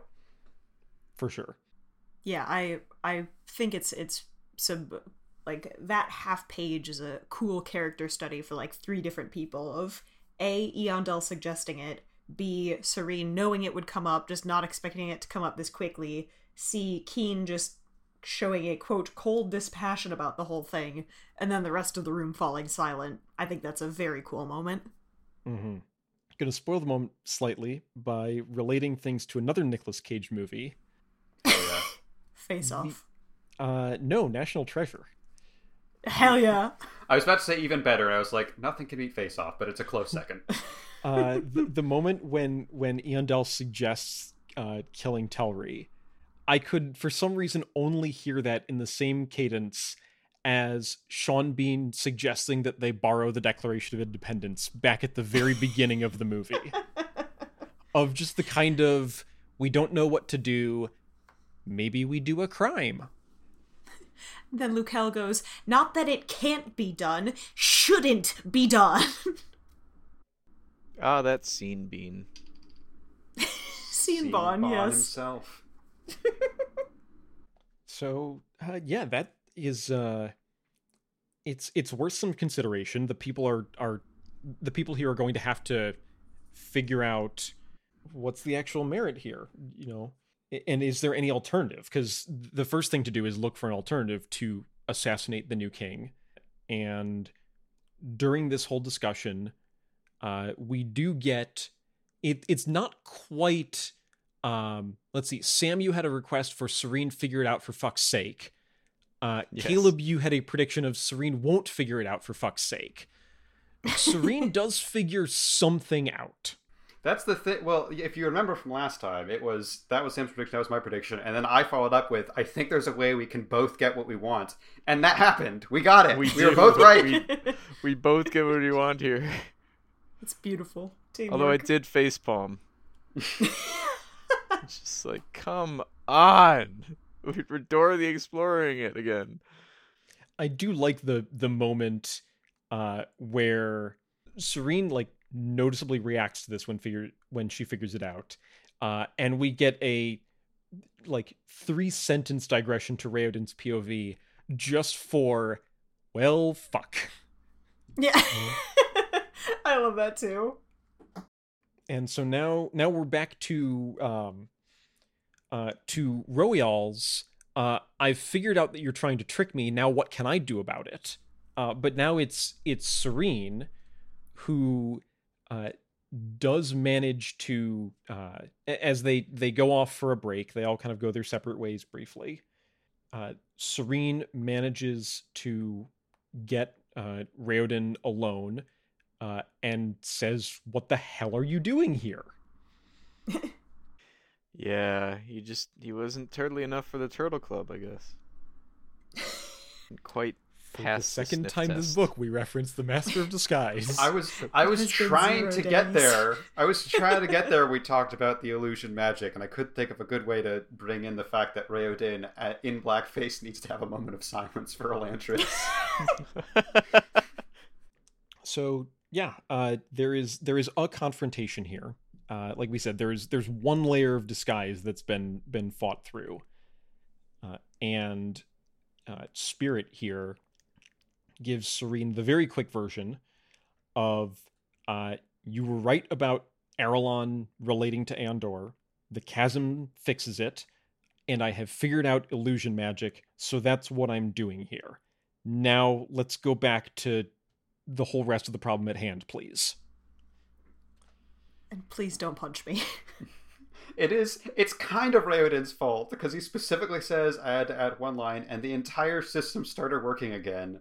And then five lines later, he has to go. Okay, no, half the system is fixed. I lied. That was that was just incorrect information. I told you. Uh, but yeah, this exchange is. I actually quite liked this kind of transition from anger to relief from Sarene. I thought it was kind of cute. This conversation was fun. I like this. yeah. Yeah, it was fun to read. I did, however, write blah blah banter. I, I think also fair. It's a little bantery, but uh, it's it's good. Uh, and uh, Sarene's mad at Raoden for lying to her. Just you wait, hun. Just hold on. yeah. yeah. There's more is to that come. going to be a problem? so yeah, uh, they banter about the the fencing, uh, about all of this this kind of stuff, but uh, they they do need to get back to the the issue of uh, what uh, of the treason meeting, and uh, we're planning someone's assassination. w- we are, uh, which is, in fairness, maybe a valid reason for R- Raoden to say, "I need to tell you something else later," because surprise, I'm secretly your husband that you thought was dead is pretty high on the list of things that take priority over whatever else is going on. But maybe literal assassination of a head of state actually goes above that. it's a complicated ranking. I'm not an expert. Tier list. what's what's the most important thing to tell Sarene right now? S rank assassination. A rank I'm your husband. Uh, yeah, so we'll go back to the meeting. Uh, where's Ahan? He's gone. Hmm, that's weird. It's gone. I will admit, I I clocked of like that's bad. I can tell that's actually going to be a bad thing. I thought he got poisoned. I still I I was not distrustful of him the page before the reveal. Um, but I I did clock of like oh he's missing. That's probably really bad. Uh, as as Sam is uh, pointing out in his notes, the uh, the third time that Ahan's odd behavior that's been mentioned, which is maybe starting when we're going to think that something bad is actually up. There's also more jokes about him eating lots of food. His stomach would never go back because he eats so much. So fu- so funny. Did you know that he's fat? so fat. funniest shit I've ever seen. Back to the murder part. All right. it's, uh, speaking of the murder part, Yeah, actually, in more ways than one. Because we get another, I don't know, quarter of a page uh, of uh, diving deeper into the uh, killing the king plan. Because it turns out that, like, line one gets crossed when Eondel says, maybe we kill him. Line two gets crossed when Roial has already hired some assassins. Yeah. it's it, it the the shoehorning in of this last Chekhov's gun was actually hilarious to me. It feels like Brandon had like a timer out for countdown to the uh, Ahan bursting in. He was like, "I gotta have Roial mention the assassins real quick." And it was like, "I got assassins." Oh shit, Ahan's here. Like he mentions it real quick, and then we're moving on. I really would have liked that scene to extend for 10 more minutes. Some associates of mine to arrive. Associates? Yes. Ass associates. Wink. It's like, yeah, he's winking at all of them. you know, us ass associates. Associate, you know, wink. Luke, Luke Hell's like, why are you saying associates weird? What are you, Roial? They're assassins, okay? Lukel. They're What the fuck? assassins. They're what? Telrii's here. it just becomes there's a whole bit in Good Omens about how winking is a terrible form of communication, and in, in Good Omens it results in the Antichrist being misplaced. But like it, it segues into the different characters' thoughts of like this char- character A thought the wink meant this, while character B was communicating this, and this is what character B was trying to communicate. We just get ten pages of that, of winking, and then Lukel being like, "Why is he winking at me?" but yeah there's uh in this case there's no time for that because uh ahan did not in fact leave because his stomach hurt uh he left because he's going to betray them all As a joke. as a I joke got and you. Yeah. Got him.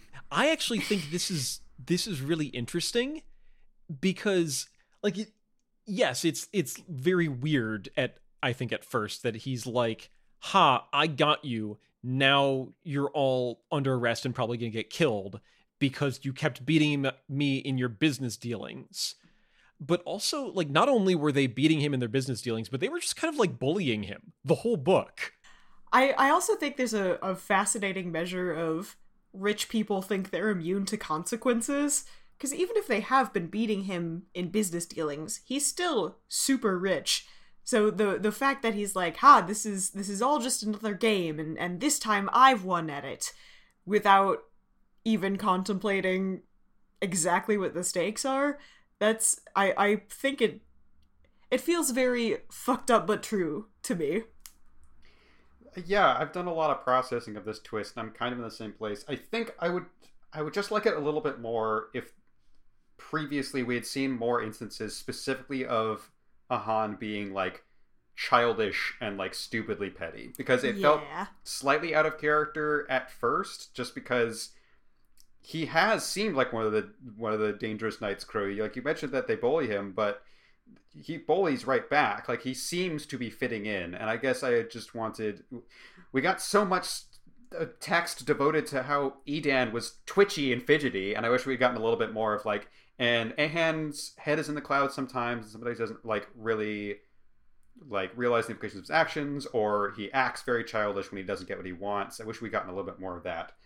But aside from that one detail, I wish that aspect of his personality had been a little bit stronger. I was looking at this twist, and it reminded me a lot of the Orasur twist of I never saw it coming, but goddamn, looking back, it does kind of check out. There's there's a lot of like specific dots that I would have had no way of knowing I should have been connecting, but they do connect. And yeah, I I read it at first and I was like, that came out of nowhere. And then I thought more about it. I was like, it really didn't actually. And I think that's a sign of a, a pretty solid twist. Yeah, there's. I, I, I think you're right that it, we could have used a bit more of, of childishness or, or whatnot. But there's there's one line that I clocked on this read read of at Roial's eclipse party. Roial's kind of like rubbing in his face, like I I was in on Lukel's sour melon deal, and Ahan is like, I'll get you back sometime, and you'll be so surprised you won't know what to do with yourself. And I was just like, hmm. but like even the introduction of these two, you kind of assume that it's the it's the the Ham and Breeze. I've been comparing them so much. But Roial just flat out says like, yeah, they might still hate each other. I actually don't know if this is like a bit or if they legitimately like consider themselves enemies. I don't really know. And then let's uh once the the first part of the twist has happened, uh let's read just like four more sentences down and Roial gets stabbed to death. What, you egg? and he gets stabbed. Ah, you've I, what is it? Um, is it Polonius who's like, ah, you've stabbed me? That's definitely Polonius. I don't remember actually what play what you egg is from. It's from Macbeth. Okay. Which which I know because I looked it up. I don't know it offhand. Polonius. Uh, yeah. Yeah, Polonius is is yeah. Hamlet's uncle. And and talks way too much and just like won't shut up about anything, which is why even when he gets stabbed to death, he has to monologue about getting stabbed to death. Yeah, I've I've heard like part of the reason why is like he's hiding behind curtains, so he needs to find some like Shakespeare needed to communicate to the audience of like, no, he got him, he is dead. Um, but yes, it is also very funny that like yeah, his core character trait is he won't shut up, and so even while being stabbed, he's like, I have been stabbed. All I know is Ahan is a saucy boy. In more ways than one. but yeah, this stabs him. Well, yeah, uh, Roial's dead. Uh, Telrii has come to personally deliver said judgment. Uh, this is apparently already off the rails of what Ahan thought the plan was going to be. Uh, he he was was told that they would simply be arrested. Uh, we've seen now twice that Telrii does not care one iota about honoring deals that he's made. Because uh, he says, uh, no, we're just going to kill them. Uh, we're going to we're going to go find the assassins that I just definitely overheard about, uh, and throw them off the walls of Elantris. I love how Ahan is mad. Like, uh, you, you said you'd just throw them in prison for planning treason and hiring assassins. Like, okay. To be fair, Ahan did actually not know about the assassins, presumably. Well, yeah, I guess at that point. Maybe Telrii changed his mind because of the assassins. Telrii probably didn't, but I, it is interesting. Like, they were even further into the treason than Ahan probably thought they were. But uh, now that we've had uh, two dramatic plot twists, uh, that means we can only just go right into a third. Uh, because uh, Raoden, th- this is now the, the part that is a little confusing uh, until you, you see exactly the details here. Uh, he has now uh, given up on one of his two disguises, but replaced it with a different disguise, which is himself but healed. Raoden drew the Aeon to put Raoden back on top of Raoden, who's an Elantrian. So that's at first I thought he was like making this new Aeon in the moment. And I was like, how fucking complicated does that have to be to create your own self on top of yourself? Now I'm assuming he had both disguises on the whole time. I believe that is the uh, the implication there. Okay, because I was originally envisioning Roial is in the middle of getting stabbed, and Raoden is in the corner, just like furiously doodling into the air, and like, okay, and then I get the nose and get my hair back, and then okay, and chasm, go. So yeah, if we are uh, in the midst of all sorts of complications related to uh, the rule of the country, then the thing that will cause the most possible chaos is the very sudden reappearance of Iadon's literal actual heir, uh, which is what Raoden has has produced here, uh, reappearing as himself but healed. Uh, and the first thing that that does uh, is it uh, freaks everyone out for a second and and gets them to get a moment. So yeah, so Telrii flees, uh, tries to figure out what the hell just happened, uh, and the first thing that Raoden does is he is going to try to heal Roial. I kind of love this. I mean, it's sad that Roial is dying here, right? Uh, but his healing spell like heals him. not not not the right spots, but kinda. Yeah, no, it, it is just kind of like generally making him healthier, but he has a stab wound, and Raoden cannot specifically address that. And yeah, we uh, we see Roial die here. If Beth and I had a nickel for every time in the past week we watched a scene where someone has healing superpowers and they try to heal someone, but it's just too late and they have to die and there's nothing they can do about it, we would have two nickels. oh, I think we would get an extra penny for it being like either a grandfather figure or a literal grandfather. yeah. It is weird that it's happened twice. JoJo is a very good show. JoJo is a very good show. I am also glad that uh, with with Roial's last moments here, we do have we have Raoden who knew him very well. You know, as they as, as Raoden says, you know, without Roial's influence, Raoden thinks he may have ended up a lot more like his father. Uh, but I'm also glad that Sarene was there, even though she does say she feels like she's intruding on this. But she was also uh, fairly close to to Roial, even among the whole crew. So I'm glad that she was there too. Uh, but then we get the uh, the end of the chapter as now that the immediate combat has ceased. Uh, everyone needs to figure out what to do with this fact that uh, Raoden has reappeared. Eondel speaks for most of the people and says, "My king," and uh, Sarene has uh, the, the realization of my husband. And for the record, it seems to be going over well that you told your friends that you are in fact Raoden still alive. Why did it take you until now to do that? I still don't really know. do you think Telrii would have like barged in and been like, "I'm here to arrest"? Oh, it's Raoden. Bye. I mean, that's pretty much what happened. Right, but like instantly, like the second he goes through the door, he's like, "Oh, never mind." Like that one Simpsons gif of the guy walking in the door, putting his hat down, walking in a circle, picking his hat up, and leaving. Pretty much. Pull Grandpa Simpson. So, it feels very weird to end this section on another very short Hrathen chapter. Uh, but that's what we need to do apparently because uh, we need to we need to finish off the the cycle one more time.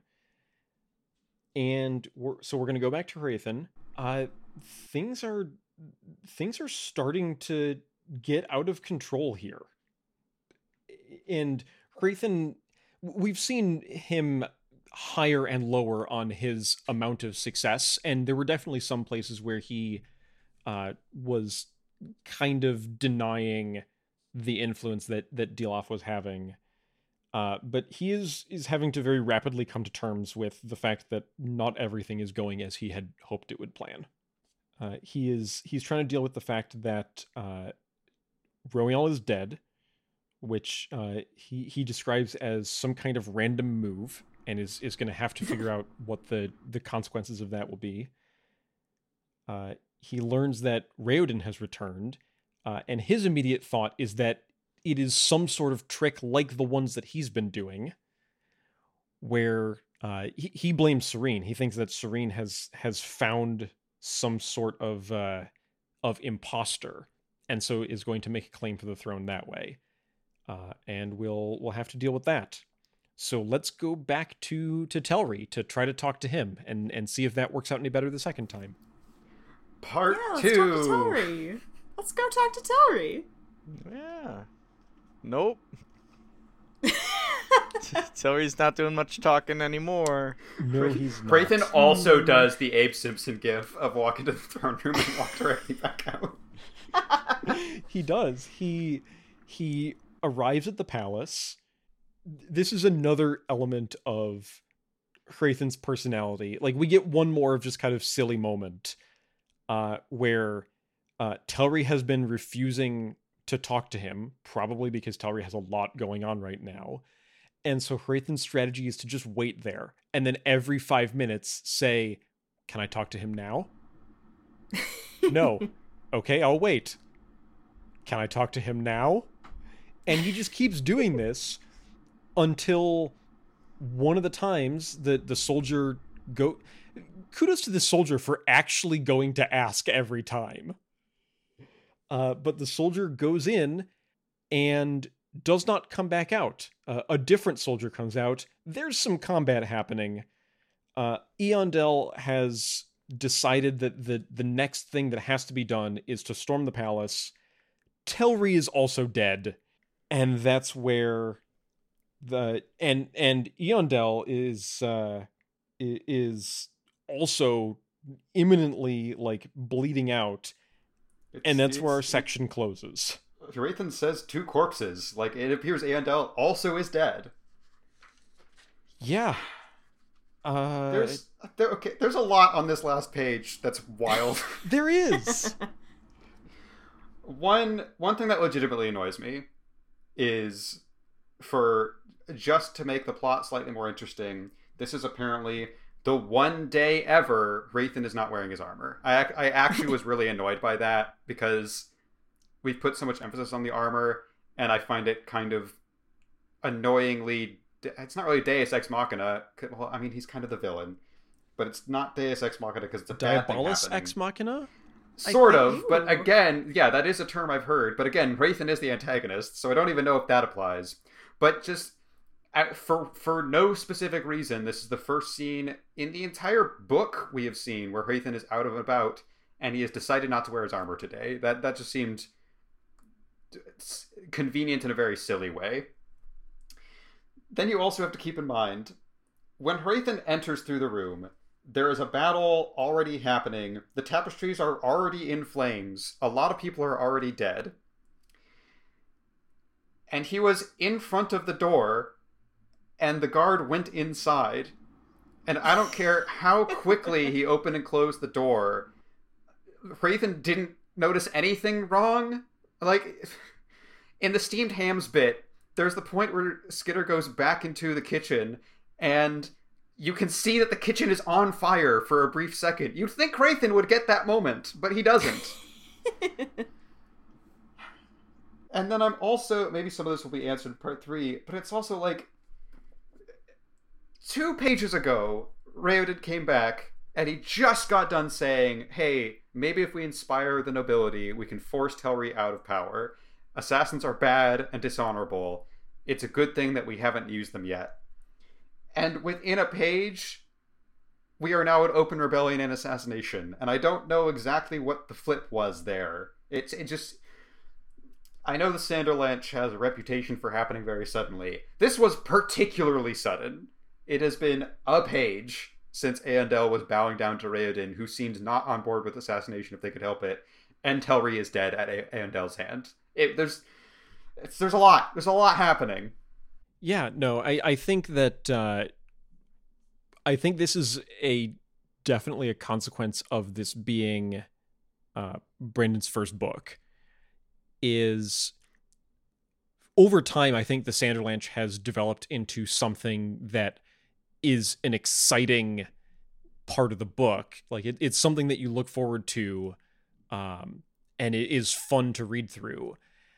I think in this ed- edition of it, it wasn't it wasn't quite as developed and particularly that it starts so suddenly uh feels weird but we're we're, uh, we're in for it now. We're gonna see where this takes us.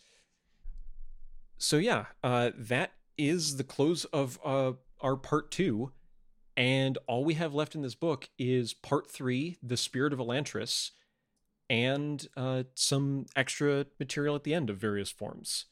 Uh, I'm going to get to at the end of our episode exactly how we're going to be closing that out and proceeding onwards. Uh, but yeah, there's there's not a lot to get through now. We've got we've got one section. Uh, it is going to be the largest section that we read in terms of of like word count in one episode, just a little bit bigger, and we're going to see what happens there. One thing that is going to be immediately apparent, and I just think this is this is interesting, uh, is all the way up to the very end of part two. Uh, we have been rigorously following the the three chapter narrator sequence aside from uh three chapters 23 28 and 53 where and they're they're all Serene and Raoden where one of the one of those two gets a very very brief POV in a chapter for the other one uh once we start part 3 all bets are off. We are we're going to be seeing whoever we need to at the time. We're going to be changing povs repeatedly in one chapter like within a hundred words of each other. So yeah it, it's going to be a uh, a ride to the finish and uh, i'm looking forward to to giving that a read. So you're saying there's still a chance for a quick pov of edan where he explodes and fucking dies uh, I will say there are there are names on this POV list that we have not seen before. Ooh. No comment on whether or not Edan's one of them. Could be though. Is human Never one of say them? never. Human, I will tell you, is not one of them. Damn it! Is Hoid one of them? yes, but not in the section that we're actually going to read. What I'll the get to that once we've finished our predictions and whatnot. I'm assuming that's that's post uh post book Yes. stuff. But um what is on the uh the the list of povs which is actually fairly unusual for a sanderson book is narrator we get a a non character brief pov that's just kind of a, a more overall thing so that's that's kind of interesting i don't know how many times that actually comes up Does it start with "Hey everyone, Brandon here"? Hey kids, we've had, had a lot, of fun. today. but yeah, uh, before we get there, we do have more things to talk about in this episode itself. Uh, we're not going to cast Kaloo because it's Raoden. W- we will leave it to the the future adaptation to figure out how we actually deal with this scene and whether there are changes that need to be made. I will say I have been casting the like Sam has, has brought up before, I, I, and I forget actually who actually said it, but like Sam often has a whoever he pictures, whoever feels right, and then I usually go like if I was adapting this and I was trying to cast Hollywood actors, Right. and I'm keeping in mind if I was adapting this, and if I was adapting this, Kaloo would just be cut entirely, which is the specific reason I have not cast Kaloo. I think that's a reasonable thing that one could do. So Uh, there. and and with the exception of our two uh, quote unquote new characters, uh, I believe that's it for this section. Uh, so I can check for uh, backfills and recasts before we go on to uh, to figure out what's going to happen in the last section of this book. Anything from you, Sam? No, not not really. I think the time has passed for the most part. Yeah. Caleb, anything on, on your side? Now, Justin, you always say there's no one new to cast. so you you've you've had that lead in twice now and it's been two different follow-ups to it yeah, it's another trick. Yeah, there's nothing new today. yeah okay hey. okay yeah um how does this book end where where do we go from here this we've book about. we've lost several major characters we've had major characters rejoin groups in in different ways uh we have we have one of our three main POV characters as ostensibly the antagonist, but we're still kind of debating whether that where that goes. What's going to happen here? I I'm very curious to to know what we think. Well, uh one of my predictions came true, which is that some of these million motherfuckers are going to die. Yeah, I sure can check that one off. Please reduce the cast list. Done, Done. reduced. it's been reduced. Um. So, uh, I don't have a ton, but I will tell you my thing. Okay. Uh, first, a confession here. I dismissed Serene and Raoden in most of my reviews, um, in terms of like their length versus Hrathen, uh, because their plotline was, let's be real, pretty static. it's like Serene, Sarene fucks around. Raoden tries to figure out what's going on with AonDor. Re- repeat. Whereas Hrathen, like, they burned a guy, and it's like he's doing political intrigue. I don't know. Brandon has talked about this on on his writing podcast, where a thing that that writers often have to deal with as a problem is that the antagonist is the one who is actually doing things and is therefore the most interesting. Mm. And then the protagonist does something. It's called a hope spot. It's from wrestling. Wrestling. Which has been relevant on this podcast. Yeah. Uh, I, am curious, you, you bringing up uh, the Sarene and Raoden predictions, is this because this episode's development, this episode's developments have uh, have pushed that beyond at this point? Um, I don't have a lot of predictions for anybody, honestly. Okay. A lot of my a lot of my chips I'm just l- letting ride. No, that's fair. Um, but uh, also one of the reasons why I focused on Hrathen was because of the incredible parallels with the conquest of Mexico, uh, which I still think are going to happen. So there you go. Um, but uh, anyway, uh, Raoden. Uh, first of all, he's going to figure out these damn aeons. Uh, for real, actual, we'll get them to work. For actually get them to work and not just mildly glow. Um, and then I think he's going to head over to the chasm, take a look see, and figure it out. Uh, that is a long way away from him, so I don't think that's super probable. But I would like him to figure it out. That'd be great. Uh, what's the problem? Who knows? I don't. I don't really know. Something's blocking the door. Could it be the door stop? Hey. Uh, Sarene, uh, she and Raoden are, I'm assuming, just going to be together for the rest of the book. Um, uh, let's see. Uh, any kind of differentiation between her and Raoden? Like, she's her own character. She's got good characterization at this point, that whole thing. But any, like, differentiation was kind of lost when Eventeo decided to fucking cave Ugh. So you think their their plot lines are going to track pretty close together at this point? Yeah, I, I think they'll like you know, I think they'll have different POVs, but I think they're mostly going to be in the same spot. Okay. So I don't know. We'll we'll see.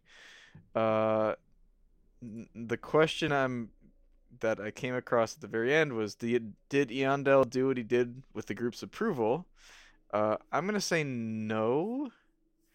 Uh, and I'm gonna I'm gonna guess without reading it that the first lines of chapter 55, much like how we had the gates slam shut, the first lines of chapter 55 will be you did what? or I guess he did what? Because I didn't clock at the time when I wrote these that he died. I it took that was another one that took me a reread because it said he was like wounded and I was like oh no and then it specifically says two corpses and I was like I is that who is that what I think it is Who's the second corpse? I thought it was a guard. It's until like until like five minutes ago. I thought it was the fourth voice. Uh, but it's Eondel. So, uh, and then Hrathen. Uh, well, there goes that whole plan of Hrathen's. So, uh, I don't think Hrathen can Hraith Demption it, it, listen, all right. There's gonna be a redemption. He's gonna he's gonna change. He's gonna be like, I'm I'm gonna be a good guy now. Uh, but I think that it's not to be effectual because by that point, Dilaf's whole gears will have run him over. Um, it's to be one of those cases where like the villain does his long monologue at the end, but you actually are getting lowered into the acid pit. Like there's you actually can't do it. Like James, your feet are in the acid. The door's locked. Nobody's coming for you, James. No more quips. So I think it's to be kind of like that. Like the, the it's it's over. I win. Uh unless it, uh, unless fucking Raoden figures out these aeons, damn it. Uh, anyway, uh, what happens now? Chaos. I mean, I mean chaos. I am chaos. I am incapable of not saying chouse. Chouse. Uh, so I think Dilaf does it Dilaf's way, which is Wyrn's way. Uh, I think Fjorden will come on over, uh, with boats with guns, gunboats, gun even boats. though they're gunboats. Uh, and then I think that, uh, like I said, they're gonna kind of just shove everybody into one central spot and start the killing. So that'll be interesting and neat and nifty. Um, yeah, I can't wait to see what happens. What's gonna happen at WrestleMania? It's going to happen on Sunday. All right.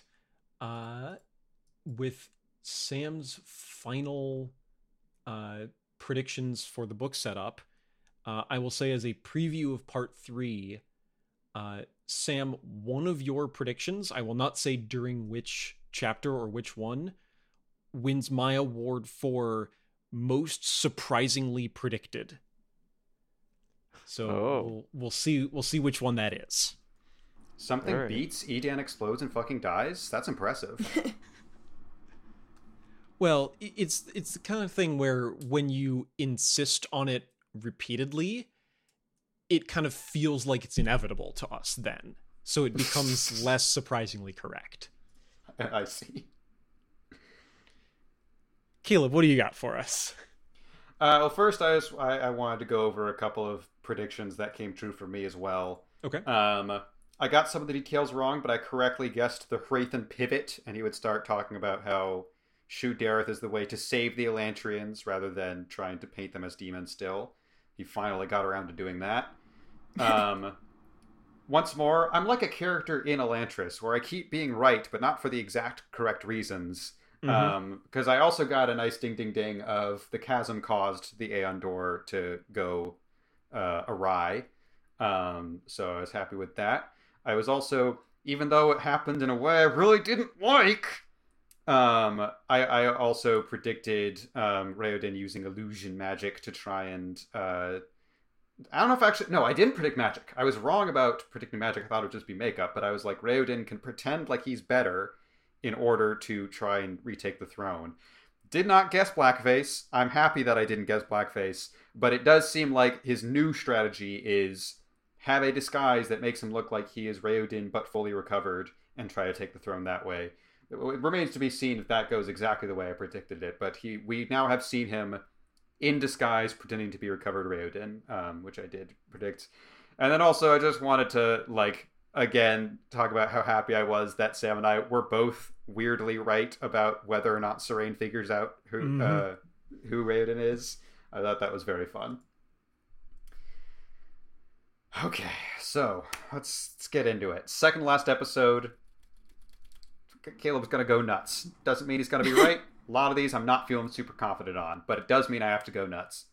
Um, one thing that I was already slightly disappointed by um, is something I was hoping would happen is the first page of part three has all the same aeons we've seen for part one and part two on it. I was really hopeful that the chapters would start including the chasm line on the aeons. Um, the part three introductory page doesn't have that, so I don't know if the chapters themselves are going to have that. But I just thought that would be a really fun way of like updating the chapter bit to reflect the plot. Uh, that would be really fun. Um, uh, all right, next up, this could be epilogue. I don't know if this is going to end up being important within the plot, but I think Raoden will be able to restore En, and it will be very happy.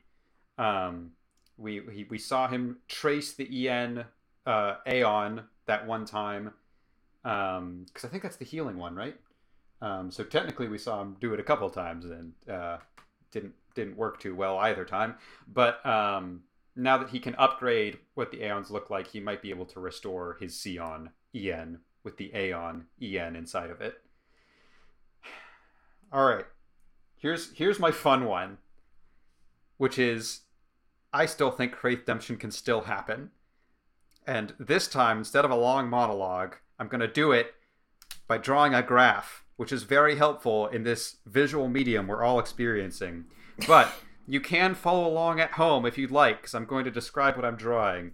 You got to draw, you know, your standard X Y axis. You're going to label this uh, graph the villain with redeeming qualities graph. So, got your x axis, you got your y axis. X axis is going to be labeled as likability, and your y axis is going to be having a bad time meter. and then what you're going to see is that the line of this graph is going to start at the bottom left and in a linear fashion proceed to the upper right. Hrathen is interesting the whole time, but the only time he's likable is when he's having a bad time. Whenever he's feeling confident and his plan is going well, he's not likable because he's a villain. But there's points where he's having a real bad time, and it even though he's still plotting against our heroes, he becomes a lot more likable because you want to root for him because the universe is conspiring to fuck him over. And so you're cheering for him the whole time. Now, here's the thing go ahead and underline villain on that graph because once Wraith Redemption happens, this graph is off the table. The, the, the line could go anywhere, it becomes a dot graph, and it could be all over the place. Sometimes he's not going to be likable, he's having a bad time because once he becomes a hero, this is out the window. But as long as he stays a villain, he is more likable when he's having a bad time. He's having a real bad time right now. And the thing about likability is it makes you more likely to redeem yourself. Go ahead and mark that on your graph as well. Um, redemption moments is at the very top right. And we have reached the point of being at the top of the graph where Hrathen is very likable and he's having a real bad time, which is the perfect moment to have redemption happen. So, I'm done with the graph. That's the visual. Keep that on your uh, uh, um, bedstand at night. Fridge. Uh, email it to your grandma. Um, it's a lot of fun. So what I think is going to happen is I think he is. It, it's probably going to happen real near the end because again, Brandon likes waiting until the last minute for some of these. But he's going to turn against Dilaf in a big moment of heroism. It's going to seem like he's given up, but then in a moment where I could even see it being like from Hrathen narration, he's like, Hrathen didn't even really know what he was doing, but before he knew it, he was decking Dilaf in the face. Um, I, I, feel like that could end up happening. Um, and then after the battle is over, I feel like there's not enough time for them to become friends, clearly. But I think there might be an awkward parting of Hrathen being like, all right, that that was a wash. I'm gonna see you guys. I I am not gonna be able I there's no point in me trying to be on Wyrn's side anymore because I pretty much just betrayed him, and I also not going to be friends with you. So Hrathen's probably going to sail off into the distance and do something else. Um, that being said, I'm kind of 50-50 on if Hrathen's going to die. I'm putting a couple of I'm putting more chips on no. I've been checking. I've been reading all the POVs uh, or reading the uh, the chapter lengths, and Justin's comment on the the POVs going all over the place gives me a little less hope. But the last chapter for the epilogue is still very short, which leads me to believe it might still be a Hrathen chapter, which means he might live, because very last chapter, well, epilogues after the battle's over. I don't know. I have hope he's going to live because I recognize those word counts. I think we're still getting Hrathen to the end. Um, I'm also 50 50 on if Raoden is going to figure out how to completely fix AonDor, and I'm also actually putting extra chips on. No, I think that might be a fun sequel hook. We don't have a lot of book left in the book. Um, I'm not confident in that guess, but I'm just going to lightly guess that he will not actually completely figure it out. Okay, so what else we got? Um, some of these are doubling down on previous guesses. Um, some of them are new. I haven't really kept track. Um, for this book, Dilaf is going to be the final boss. Um, what I think is going to happen is I think Wyrn is on his way because he doesn't trust Hrathen to get the job done. Slash, he doesn't want Hrathen to get the job done. He's like, I think Dilaf's way of bloody revolution is best. And once uh, Arelon is overthrown, I'm going to show up and take the throne. Um, but Dilaf's going to be the final boss, and then maybe in the epilogue, Wyrn will show up and he will see that Raoden has Elantrian magic, and he's going to fuck right off because he's terrified of Elantrian magic.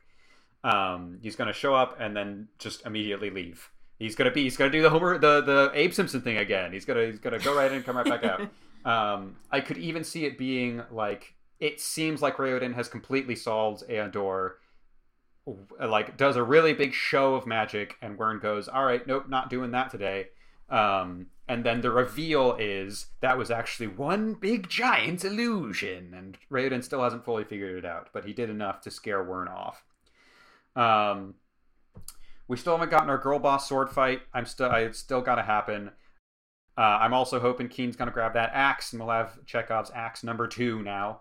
Um, um, I think um, Raoden is also going to live. I was feeling pretty 50-50 on that earlier, but now I'm thinking so because we, we, had the if then statement of if Raoden dies, Sarene marries Eondel. The then statement isn't happening. So what I should have like clarified is the else statement that happens afterwards. Else Raoden and Sarene get together at the end. Um, so I think King Raoden and Queen Sarene are going to rule, but they are going to specifically rule from Elantris instead of from Kae. Um, um, I still have hope, even though the Bloody Wake was not a good sign. Um, I still have hope that we're going to have a Karata Shaor um, uh, little get together mother daughter thing. Um, so I think that'd be fun. And we never saw her body, so she could still be out there. Um, I think um, everyone in the Hall, the Fallen, eventually, this will be part of the epilogue as well, probably. Raoden is going to take them all to the lake eventually, and there's probably going to be a big moment of reflection where Raoden considers going into the lake, and then he's going to ultimately choose not to. Um, and, um, oh, one last thing I forgot. I, I could see this happening while Hrathen is dying, but he could also think this while he's not dying. I am fully expecting a line of something along the lines of Hrathen did turn out to be the savior of Arelon, just not the way he expected. I, I'm like, I, I am I'm feeling actually fairly confident that that uh, a variant of that line will occur. And then last big thing is just the thing I am absolutely best at in the Cosmere in terms of guessing things. Who's gonna die? Gotta have my death counter. So my official death counter is Dilaf, Ahan, Kiin, and maybe Lukel. And also, if there is any justice in the world, Edan will also explode and fucking die. That is most of what I've got. Um, my last thing is that I know we are rapidly approaching the point uh, in Elantris world where Beth and Justin know as much as Sam and I do. So I'm just going to go ahead and say any theories that are not explicitly disproven can still carry over into future Elantris contents, which includes Edan exploding and fucking dying, Sarene's mom being dead the whole time, and my actual theory, which is that Jaddeth is bad news bears and is still a threat that needs to be dealt with. Um, I don't know if Brandon envisions this as a trilogy, nor do I know when he will actually write the next Elantris books. Uh, but my prediction is that Wyrn is going to be the main baddie in the next one, and if it is a trilogy, Jaddeth is going to be the big one um, in the third, the, the big villain in the third book. But yeah, that's all I got. Okay. Oh, also, if it turns out Sarene's mom died off screen in between Elantris 1 and 2, that still counts. We still win. Folks. I don't know. That still that counts one. as a W. I'm going to argue with you about that one. No, I'm claiming it now. I'm claiming it now. If we never physically meet her before she dies, I still get points. It was Sarene's mom has been dead all along. Yeah. I still think I should get points. we'll see. Maybe there's like a half a point. All right. Uh, the next thing for us to do is finish this book. Uh, and I want to give a little bit more detail on what we're going to do for that. So we are we've been reading the the 10th anniversary edition of Elantris, which comes with uh, some content after the end of the epilogue itself. Because this is a slightly larger chunk of book than usual, and we want to give it full time, uh, for next episode, we are going to be reading part three, chapters 55 through the epilogue. Uh, in our particular edition, that ends us on page 555. Uh, and that will be it. We'll we'll go over those chapters in that episode, and then we'll be done there. The episode after that, uh, we're going to talk about our thoughts on Elantris as a whole, and we're also going to go over the last bit of content uh, in this book. Uh, in that case, that's the Ars Arcanum, as well as a, a table of aeons. Uh, there is a series of deleted scenes that are called the Mad Prince. Uh, I didn't want to do those right after the end of the book because it would be a uh, just kind of an odd tone shift to immediately go back into things that were removed from the book.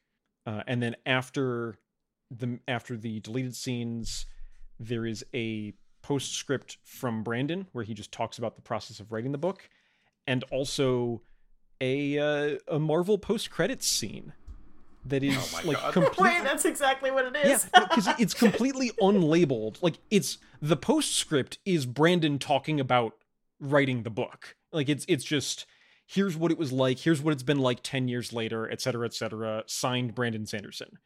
Then you turn the page and there's one more scene. So don't forget that. so yeah, uh in our in in the episode after next week's, we're going to be talking about all that kind of bonus stuff as well as the book of, as a whole. Uh, and then we're going to be doing our pre-book discussion on the Emperor's Soul, which is what we're going to be reading next. Uh, that, as a short story, is available in a couple of different forms. What we're going to be doing is we're going to be picking up Arcanum Unbounded, which is the collection of novellas and short stories that Brandon put out to get all those in one place. Uh, but we're just going to be reading the Emperor's Soul from it for now. So if you want to to prepare ahead, uh, get your hands on either Arcanum Unbounded if you want to be exactly where we are, or just a copy of The Emperor's Soul in any of its forms. I think that's all the bookkeeping I need to do specifically for this episode, and then we can uh, tell you where you can find all those things and and wrap this up. Unless there's anything I forgot. What's what's the grammatical difference between unbounded and unbound? Isn't that already a Well, you wouldn't want need- a book that was unbound. It would just be a collection of loose pages then. It's, maybe maybe Brandon tried to turn that into his editor, and they saw the word unbound, and they just automatically went no. It's like he literally tried to name a book the Book of Endless Pages, and they said no. No, you can't yeah. do this. Let me tell you, textbooks right now, they're selling them unbound mostly. Like most textbooks are not bound for like school Mhm. anymore. Like you have to buy a binder and they give you a bunch of loose fucking pages. Yeah. Really? Yep. textbooks unbounded? That's that's some textbook greed. Hey. All right. Uh, I think we can uh, we can wrap this episode up here. I can let you know all the things that I usually do, uh, like how you can find our episodes uh, at alwaysanotherpodcast.com, as well as emailing us at contact at alwaysanotherpodcast.com. Uh, as we're looking forward into the Cosmere, that's the best place to to email Beth or I specifically about that kind of stuff. Uh, you can also find us on our social media sites, where I very much hope that Caleb's graph will be appearing. Oh, I I literally just took a picture of it. You know it's going up. Excellent. Uh, those are Twitter at always another pod, Instagram at always another pod, and Mastodon at always another pod at kind.social. With all that out of the way, I think it's time to go finish the book. At least mostly because of the extraneous stuff at the end. You know what? It's better when I just get to say finish the book. We're done. Bye. Ah!